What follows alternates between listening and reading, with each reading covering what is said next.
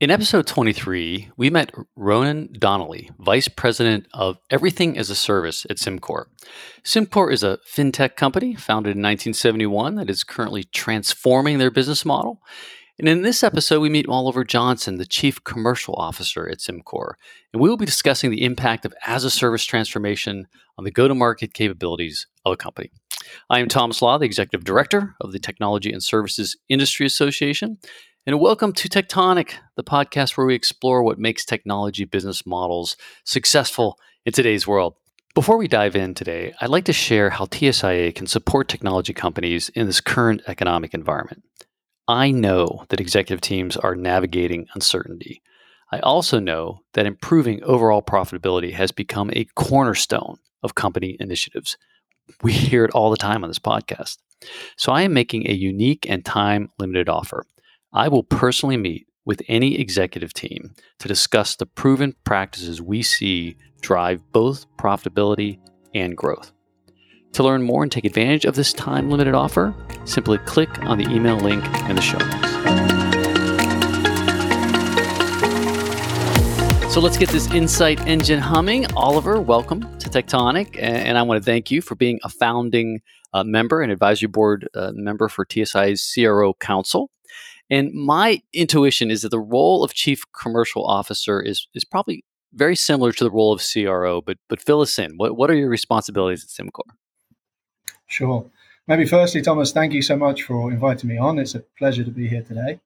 Um, in regards to the CCO role or Chief Commercial Officer, you're right. Um, at SimCorp, my responsibility is it's both the corporate commercial functions, such as marketing, go to market, some revenue operations and commercial data insights.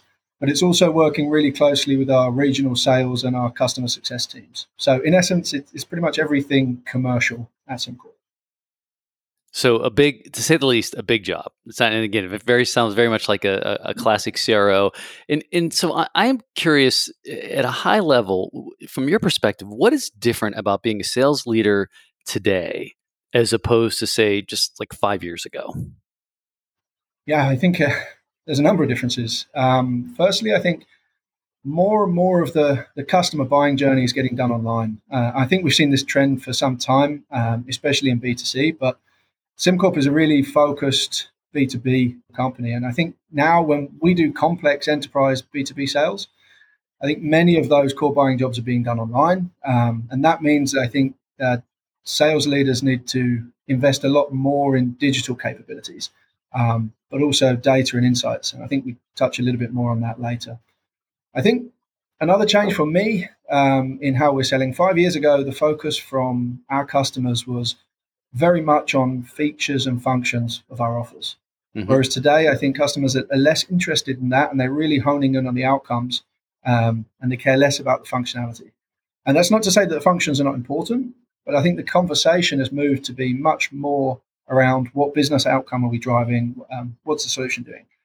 Um, so much so that we've even started tying business outcomes into our pricing model, which then obviously goes down pretty well with the customer because you're aligning the customer and the vendor um, to the same ultimate goal. I think lastly, sales leaders are, more and more conscious of cost. Um, I think sales used to be all about hitting a number, um, whereas now we also have a lot of KPIs around customer acquisition cost, revenue acquisition cost, I think, as you call it. Um, but these are making it onto all our sort of sales leader um, scorecards now. Well, you put a lot on the table there, and I'm going to go back to the, the very first one around B2B becoming more digital because this is something that you know we, we believe strongly in and we think a lot of b2b companies are in denial over that and what's really interesting is you know you're a, a, fintech company. And so you're saying even in the world of financial services which is is known as being a sort of a conservative industry you're seeing that your customers lean into more digital type of transactions. Uh, less so the actual transaction um, and we've done a lot of exploratory work around this. And again we're selling quite complex solutions that typically require the board uh, approval at our customers. So it's not something that i ever think we're going to move into a digital transaction but it, it's more as we look at the different phases of the buying journey. By the time they're ready to have a conversation with us, they've already done a, lot of their own research, a lot of their own investigation, um, and, and it's that area that I think five years ago we were sort of scratching the surface, but now it's really everybody is coming to us. By the time we have the conversation, they're, they're almost fully qualified whether we are in or out. So it's a much more, if I play that back, it's a much more, I'll call it a digital sales cycle where the customer is educating, they're learning, they, they like to do that on their own. They like to have digital you know assets to be able to do that so you know so the old days where the salesperson had to go in do the dog and pony show do the demo spoon feed the customer all the information that you know that's not the requirement it's more they're they're educated on what your capabilities are and now you're getting into the short strokes of okay how are we going to land this year? and that leads me to the other question i had around uh, you know outcomes and it, it, as you know i mean we've been you know talking about outcome engineering outcome based selling for, for many years and we also know that there's this huge gap that exists. So if I go to most you know technology companies or websites, they'll talk about impacting business mm-hmm. outcomes. That's the story. Everybody wants to hang their hat on that. Um, but then when you get down to okay, how you actually selling your solutions, right? They go back to feature functionality, right? So just put a little bit more, you know, uh, color around you know w- when you're positioning outcomes with customers. What type of outcomes are you anchoring on ultimately in the solutions? Yeah, so, so I agree with your point, and I think we were we were in that kind of phase that you just explained uh, for, for, a few years, um, and then we went kind of quite consciously went through um, quite a big exercise, but we started on our customer success team, and our whole idea here was if we can measure outcomes and we track outcomes with our customers, we can then use those to better support our sales process. So all of our customer success teams over the last few years, essentially, we sat down with the sort of the main decision makers, C levels of our customers, and we asked them, you know, what's in their scorecard? How how are they being measured for success? Not from our not from what we were selling them, but in their business. And then we took each one of those goals and we tried to translate that down into what can we do with our products that are going to impact those business outcomes. We then measured our whole team on that.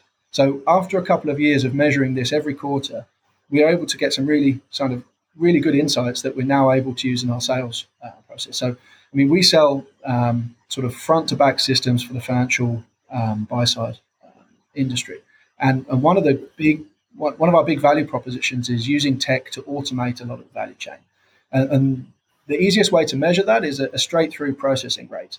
So we, have started measuring this, and we found out that um, obviously one of the outcomes on a lot of our sort of a COO's scorecard was about cost efficiency and things like that. And we've we've then said, okay, how can SimCorp contribute to cost efficiency? One of the things we can do is we can automate the process. That's measured by an STP rate. So then we measure the STP rates of all the customers.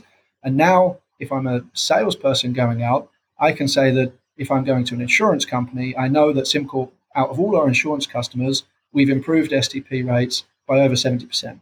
Mm-hmm. And, and, that they, these are metrics that we're getting from our existing customers that we're, we're then using back. So, so I think that for me, when I think about outcomes, that's probably a good example. Um, and I think because we've learned so much and we've measured some of the data, that's made us confident enough in, in some sales situations, we actually tie the pricing mechanism into an improvement in one of these key outcomes. And then, then that, that really resonates with, uh, with the customer. Well, in, you know, and what's so different about that from the way that historically we've sold tech solutions, which is we would put a theoretical ROI on the table to a customer, mm-hmm. like, "Hey, we're going to improve your, you know, transaction processing, whatever." Put the solution in, and then move on. and so what you're describing is, hey, no, we actually go, we measure, we can validate, we have a, a high degree of confidence that we can deliver that, and that's what unlocks true outcome-based selling. Is you've got to have the confidence to deliver the outcome. And you know, it leads to this next question I wanted to ask you because in, in the last book we wrote, Digital Hesitation, you know, we really strongly believe that the selling motion has to become much more data driven. And so, as a as a chief commercial officer, what data is most important to you? Obviously, the types of outcome oriented metrics are are important. Any other types of data that are really important to you? I, I, see that in kind of two brackets, right? Um, the first being a bit more adoption data. And that's what I was, just touching on collecting data from the existing customers. Um, and, and here, you need to keep in mind our customers are, are large financial institutions. We've got a lot of sort of government sovereign wealth funds that, that actually consider some of their investment data being state secrets, right? So I'm not talking here about looking at their data. Yeah. I'm talking here about what parts of the product they're using, how they're using it, what outcomes are driving. So we, we capture a lot of that. Um, and then we we use that obviously for our own insights, but also for the customer to benchmark themselves against their peers. Right? Um, and I think the other the other side of the data that we use quite a lot is more on the intent side. Um, and given what we said earlier about the buying journey moving online, we have invested in quite a lot of uh, marketing uh, tools where we can actually see for that top of funnel um, segment where they are, who's touching us, what what kind of interaction we're having, and what kind of engagement. We we do quite a lot around that to try to give more uh, better data to our, our sales teams that are going to then go and try to to move those opportunities along. I mean, I believe that salespeople today, uh, any sales organization, I think when they wake up in the morning, their day should be driven by data. so, what customers, like say, what are, who's hitting us? Who seems to be showing more interest? What what are they interested in? Not you know sort of what they feel like pursuing or what their guts telling them. I, I think the more data driven their processes, the more you know clearly the more efficient that they're going to be. So, I, but I think that's a journey. I mean, I think that a lot of sales organizations are still not convinced you know, I, I, hear a lot when I talk to salespeople. They're like, "Well, that data stinks. That data, you know, I know that account better. Okay, the data's saying X, but I know that account, and it's really Y." And it's like, whoa, whoa, whoa, right? We can't just ignore all of this information over here. So it's it's it's a cultural journey, and I mean, you're you're smiling right now because you've you've been in this game a long time, and so you you you know it. You you know it. So you you actually touched on something um, about state secrets a minute ago, and so you know we we know that SimCorp is going through an as a service business model transformation, right? You're, you're putting more stuff out in the cloud, but we also know that in the financial services industry, they can be kind of persnickety about moving their data to the cloud. They can be very conservative. So you know, what type of you know as a service offers are you taking to market? I completely agree with you here, and I think anybody who's been through an infosec process with a tier one financial institution will know how complicated it can be. Yeah. But I think actually an anecdote from from one of the COOs of one of our larger sovereign customers, um, who typically these are the segment of our customer base that are the most conservative about putting their data somewhere somewhere else. Um, her point, and I think it's very valid, was that her firm was going to be much safer on a public cloud where Microsoft are spending billions of dollars on security every year than their own data center where they've got a fraction of that budget, right? So I think I, I think that's really a trend, and I think to use your five years analogy, I think that's something that has really shifted. If I look across our customer base, there's no longer any customers that are saying, if I go to SaaS, it, it's when and how. Um, but I think so, so obviously move, moving to SaaS and, and, changing that operating model is quite interesting. But I think the other angle for us is that I think we're seeing the next evolution of that SaaS play. Um, and for us, that means it's it's no longer just about moving an application from an on-premise to being in the cloud, where all the upgrades are managed and the systems, um, yeah, so the technical things then become as a service. But it's actually about customers now are asking us, okay, that's great, get it in the cloud, but actually, there's parts of your software that I consider a non-core to my business. And what do I mean by that? I mean that I still need them, but in our world, for example, if I'm a if I'm an asset manager, I use SimCorp's uh, technology to decide and to help me make investment decisions. But then once I've made that investment decision, I also use the technology to help settle the trade, to help do the accounting and the reporting. And, and if I'm that firm, especially an asset manager that's under all kinds of different pressure these days, they're looking at their operating model, go, what is going to differentiate me from my competition? It's certainly not the way I settle a trade or I do my accounting. So then why am I why am I focusing on doing that in-house? So what, what our customers are saying to us now is, hey, SimCorp, this is great that you've got your platform in the cloud and it can do everything we need. But actually, can you start operating some of that for me? So, so not only give me the tech, but actually give me that as a service. So we've launched sort of data as a service, accounting as a service. So we call it business process as a service where we actually take on some of the operations of the platform.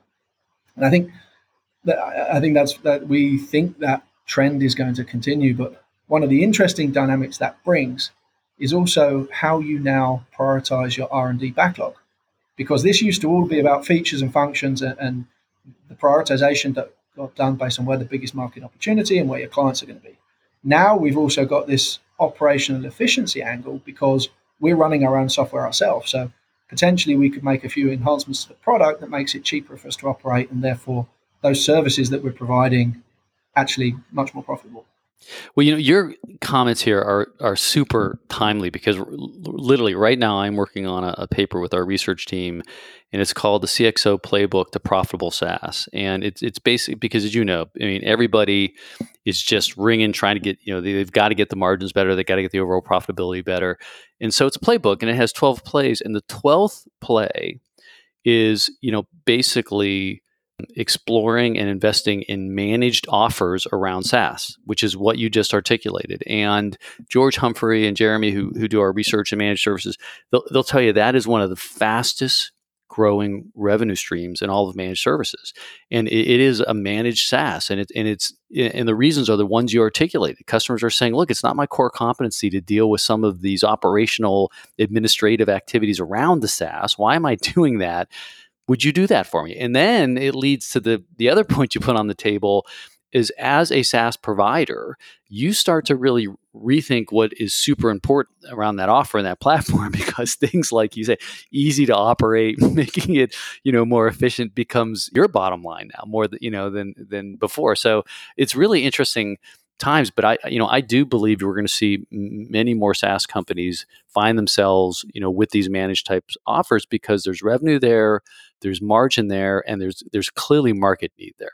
And, and I think one of the our beliefs is actually we're quite efficient at operating our own tech because we're, we're, the ones that build it, right? So I think yeah. when we when we look at across our customer base, we see diff- different ways of operating, and I think we've learned from that. So actually, we're in quite a good position to operate our own technology. Yeah, yeah, no, it's it's it's a good, the right journey to be on. I think there's no doubt about it. So so I am curious. You know, again, as you have more of these new as a service offers, you know, what is the impact on the sales channel? Because again, once you get somebody into an as a service posture, you know, things like expansion and renewal become really critical. So so how is that impacting the you know the way you do your selling and your go to market?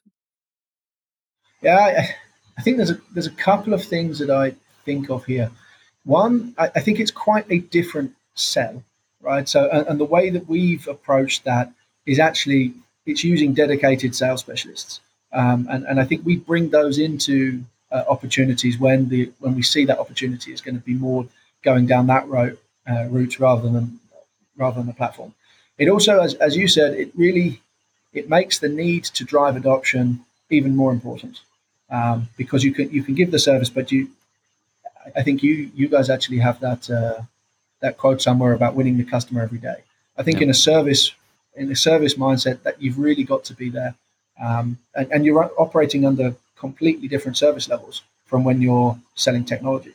So I think that that service level is, is again it's a, it's a bit of a different game.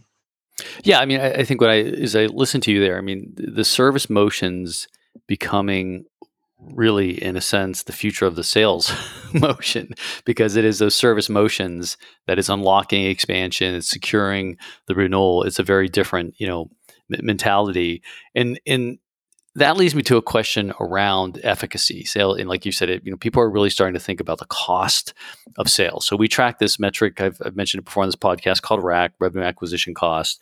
And we know that that number is rising in the industry, specifically for SaaS companies, because if your revenue slow down or and or your cost of sales and marketing go up, your revenue acquisition costs by definition are going up. So what tactics do you think companies should be pursuing to reduce overall cost of, of growing revenues?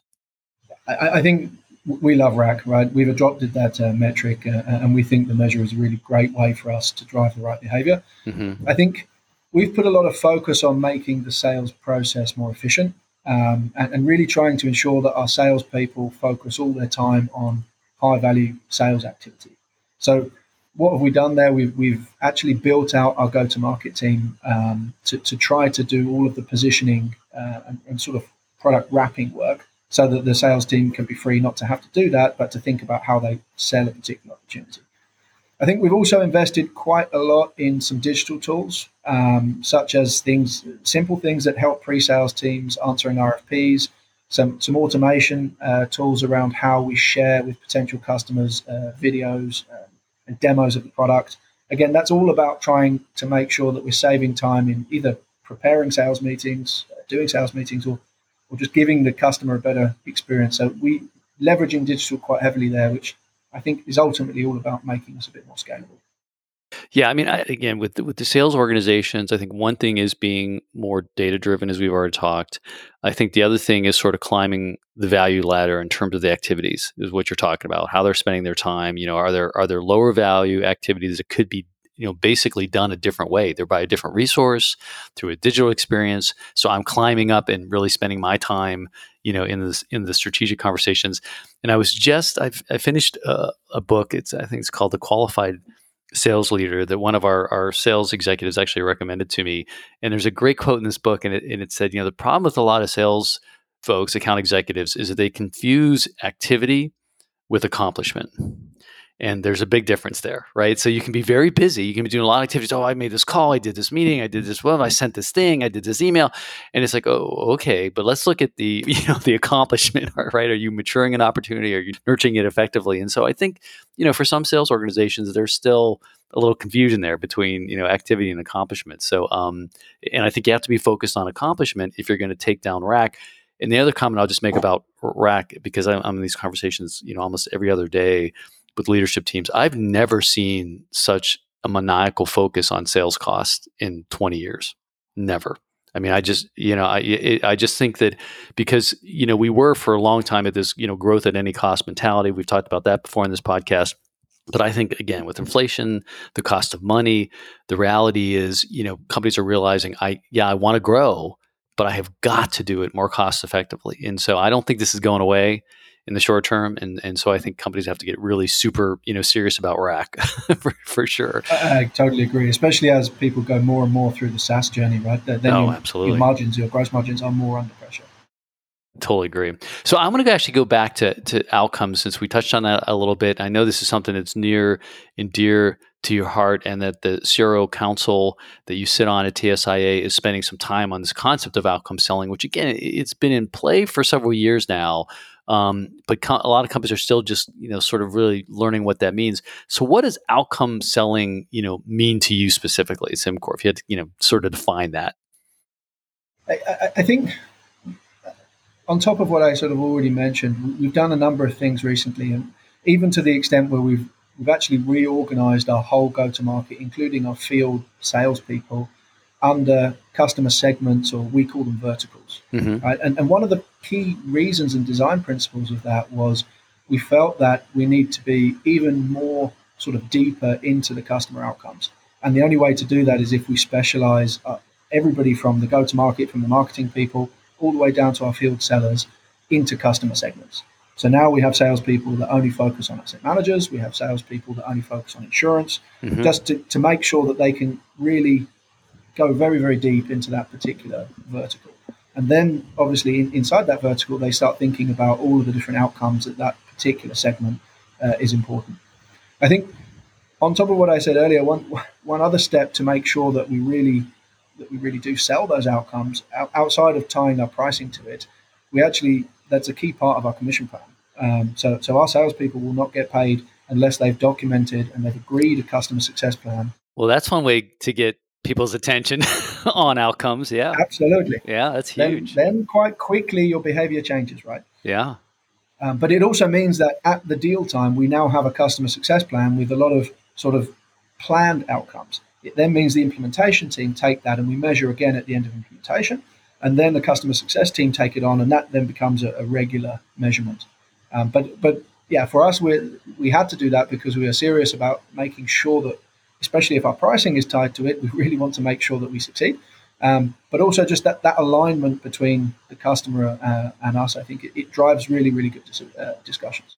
Well, you know, so so let's you know kind of play that evolution on outcomes out for, for the audience, right? So again, it starts out often companies are talking about outcomes on, on their you know in their marketing literature, they're not really sure how to deliver them.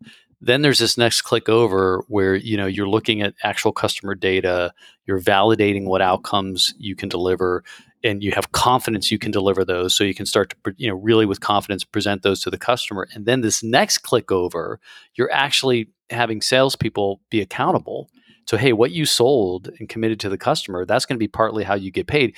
So, by the time you get to that third click, you are way beyond the old world I described where we had a theoretical ROI, sales could pitch it, whether it happened or not, not a problem because I already have my commission check. I'm moving on to the next customer. And and I think that again, that is the right journey that you've gone through there. And I think, you know, there's a lot of technology providers listening who know they're not far enough on that journey, but that that's the end game because it's tough to compete against that.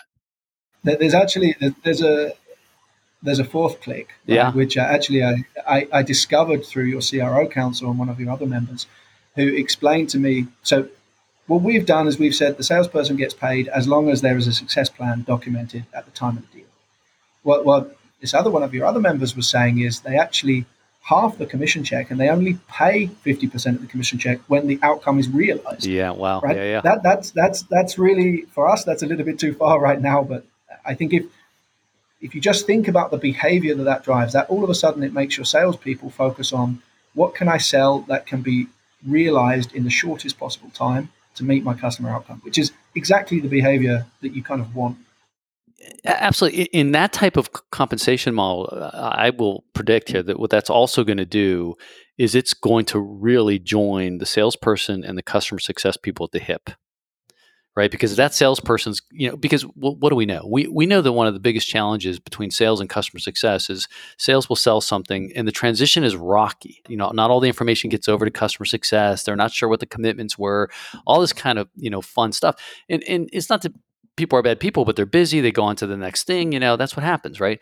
But if you're a salesperson and you just stuck the landing on a deal and you know you're not getting part of the commission unless the customer realizes the outcome, you're going to be working with that CSM on that success plan, going, okay, I just want to make sure, did you, te- you know, how's things going? Which, I mean, again, I think that's the kind of behavior that we really we want to see out there, right? Yeah, I think for me, I mean, we, we flirted with this idea a little bit, but in the end, we haven't implemented that in And the main reason is because that this is not very widely adopted in the industry.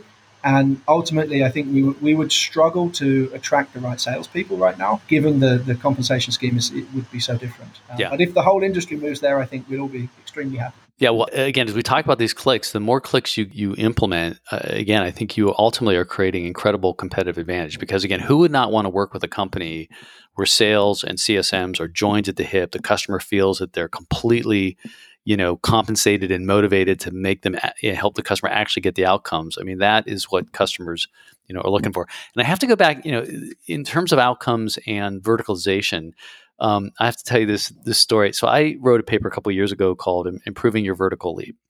And the paper was was uh, released when I did this keynote at one of our conferences on this very topic, right? And and the argument was that look, if everyone wants to to really get to outcomes, and you also want to keep margin in your solutions, you're going to have to verticalize. And, a majority of B2B tech companies uh, are go to market very horizontally, right? With what we call a thin vertical veneer. They're, like, yeah, oh yeah, I've got a healthcare set of solutions, but it's really the same set of set of solutions for financial service, right?